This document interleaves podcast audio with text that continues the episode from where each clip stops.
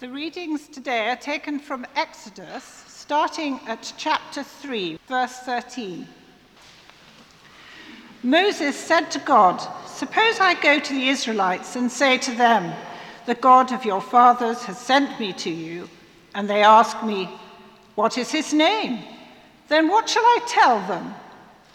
God said to Moses, "I am who I am. This is what you are to say to the Israelites. 'I am has sent me to you.'" God also said to Moses, "Say to the Israelites, 'The Lord, the God of your fathers, the God of Abraham, the God of Isaac, and the God of Jacob, has sent me to you. This is my name forever, the name by which I am to be remembered from generation to generation." And then chapter thirty-four in Exodus, verse four. "So Moses chiseled out two stone tablets like the first ones and went up Mount Sinai early in the morning as the Lord had commanded him. And he carried the two stone tablets in his hands. Then the Lord came down in the cloud and stood there with him and proclaimed his name, 'The Lord.' And he passed in front of Moses, proclaiming, 'The Lord, the Lord, the compassionate and gracious God, slow to anger, abounding in love and faithfulness, maintaining love to thousands, and forgiving wickedness, rebellion, and sin.' Yet he does not leave the guilty unpunished. He punishes the children and their children for the sin of the fathers to the third and fourth generation." This is the word of the Lord.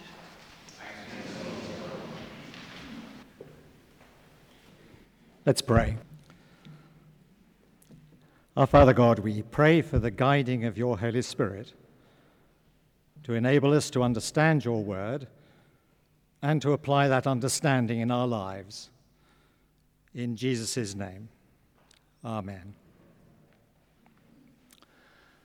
Let me begin the sermon by quoting from a recent book. "The God of the Old Testament is arguably the most unpleasant character in all fiction.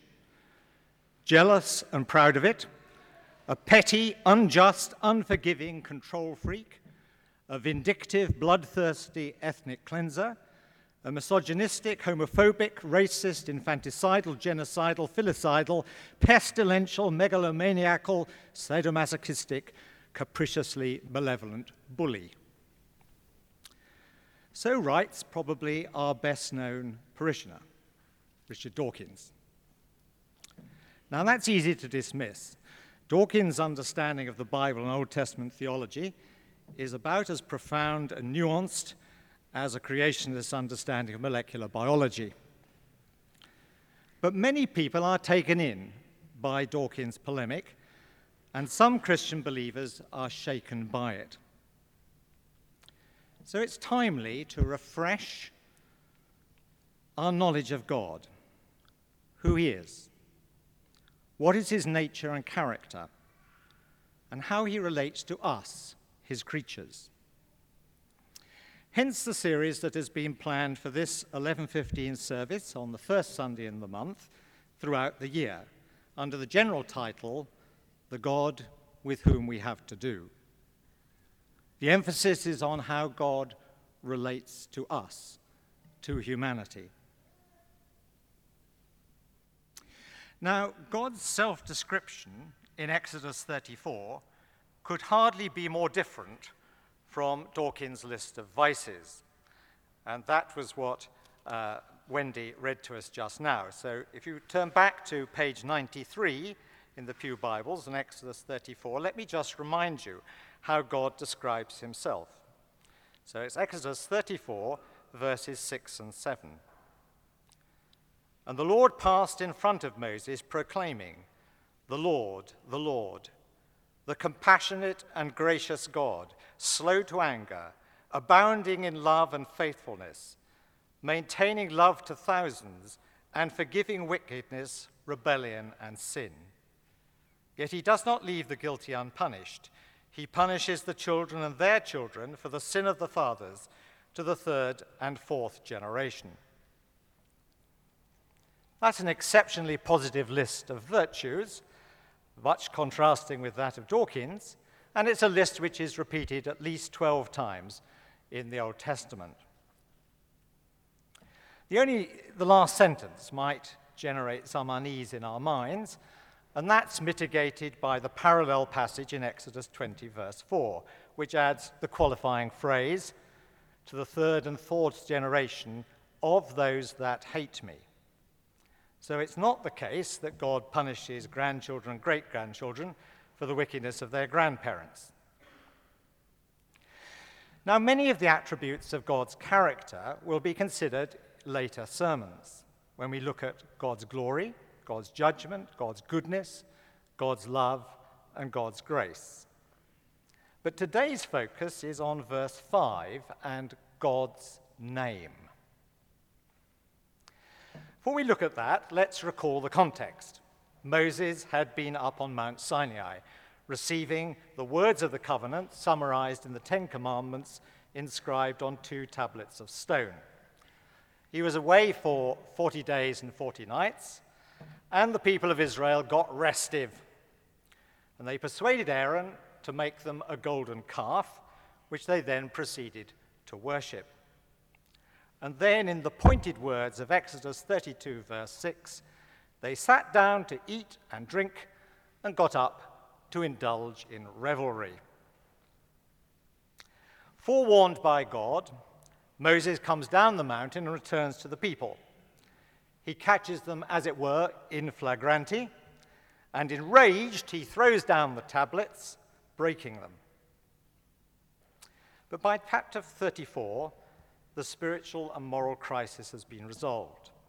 So Moses returns to Mount Sinai with two new tablets, and he encounters the Lord anew. Verse five, then the Lord came down in the cloud and stood there with Moses and proclaimed his name, the Lord. Remember, of course, that in the Old Testament, the Lord is, as it were, covering up for the name Yahweh. Because in the Old Testament, it always substitutes the word the Lord for the name of God out of awe and reverence. Now, we don't give much attention to the meaning of names, though there are websites that will give you the etymology and the meanings. In a moment of caprice, I checked out Andrew, which means man or manly, but doesn't refer to cricket. Uh, William, resolute protector, and Jonathan, gift of God. I'm not going to tell you the meaning of my name. But in the Old Testament, names are usually significant. So Abraham is the father of multitudes. Jacob, he clutches or grasps, a very apt description of his character. Isaiah, Yahweh is salvation. So what significance should we attach to God's name? Let's look at the earlier passage in Exodus which we read, where Moses explicitly asks God to reveal his name. So if you turn back with me to page sixty, and again, let me give you a quick reminder of the context. Moses has encountered God at the burning bush in the wilderness, and he's commanded by God to go back into Egypt to effect the deliverance of his people from captivity. Moses, not surprisingly, is considerably alarmed, and he asks two questions. The first is this: who am I to do this? To which God replies in verse twelve, I will be with you. And then secondly, Moses asks, what if the Israelites check out my credentials? And so in verse thirteen, he asks, suppose I go to the Israelites and say to them, the God of your fathers has sent me to you, and they ask me, what is his name? Then what shall I tell them? To which God famously replied, verse fourteen, God said to Moses, I am who I am. This is what you are to say to the Israelites. I am has sent me to you. Now that seems a very strange reply. Imagine you are in some social gathering and find yourself next to someone who you've not met before.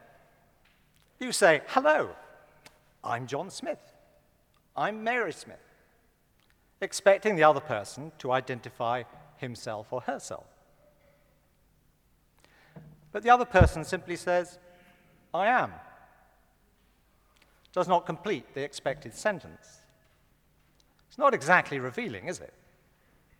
And if the other person says, I am who I am, one might think they were being rather odd. And what makes God's apparent lack of transparency even more disconcerting is that, as we have seen, in the Old Testament, names usually had a significance. Incidentally, if you were wondering, Yahweh is simply the third-person singular version of I am. It is, he is. So that does nothing to resolve the puzzle. To sort it out, let's go back to the question that Moses expects the people to ask in verse thirteen. What is his name?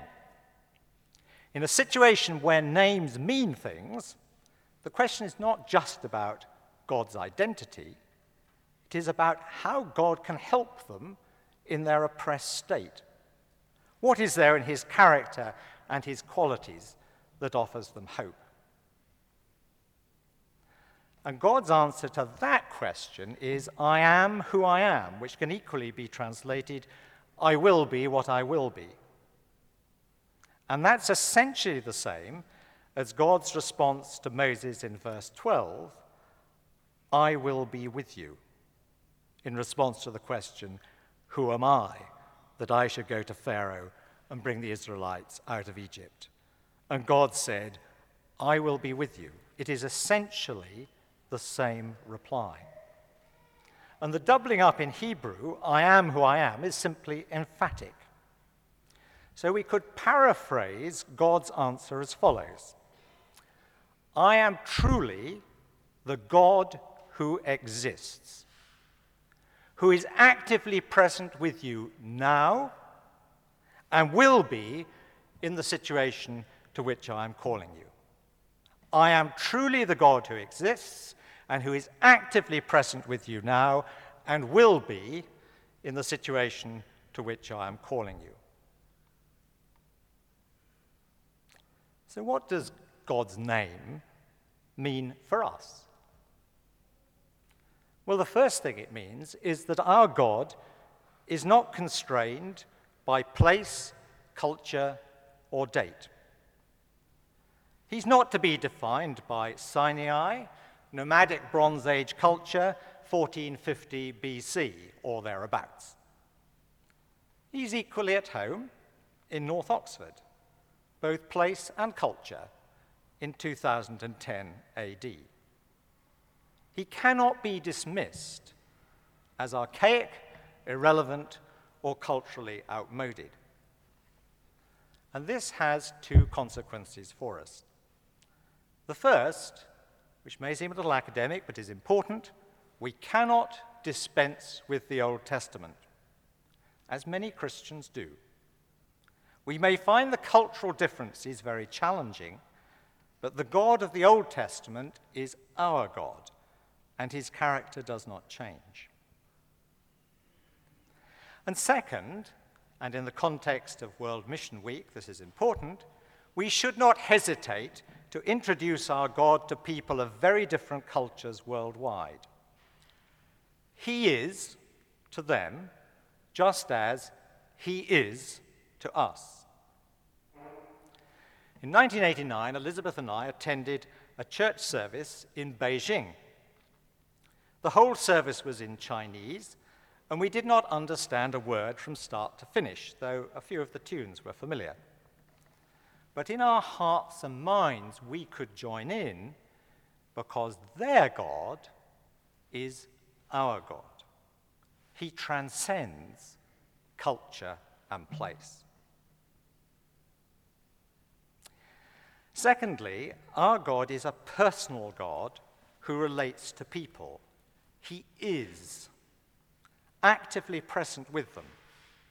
Let me read you verse fifteen again. God also said to Moses, "Say to the Israelites, the Lord, the God of your fathers, the God of Abraham, the God of Isaac, and the God of Jacob, has sent me to you. This is my name forever, the name by which I am to be remembered from generation to generation." So if the Israelites wanted to know what God is like, they only had to remember the stories of their forefathers.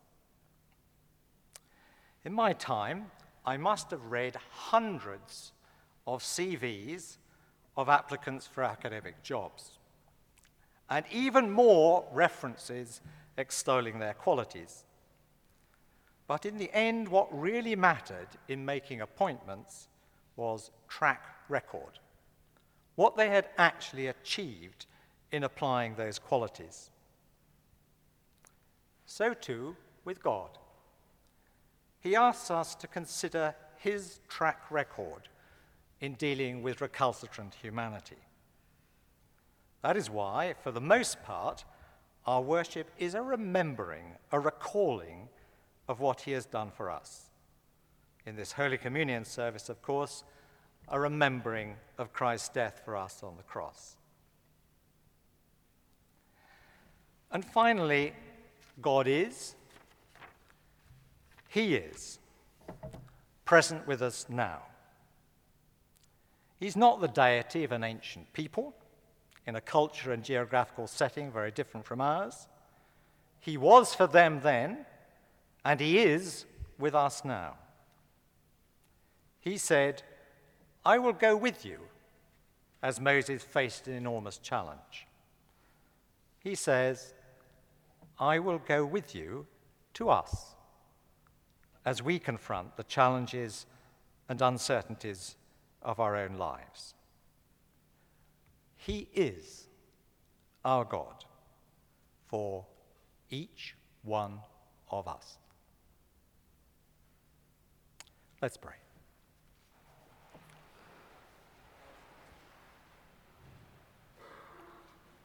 Our Father God, we thank you for the promise implicit in your name, Yahweh, that you are with us now, and that you will be with us, whatever our circumstances in the future. Help us to walk more closely with you day by day. Amen.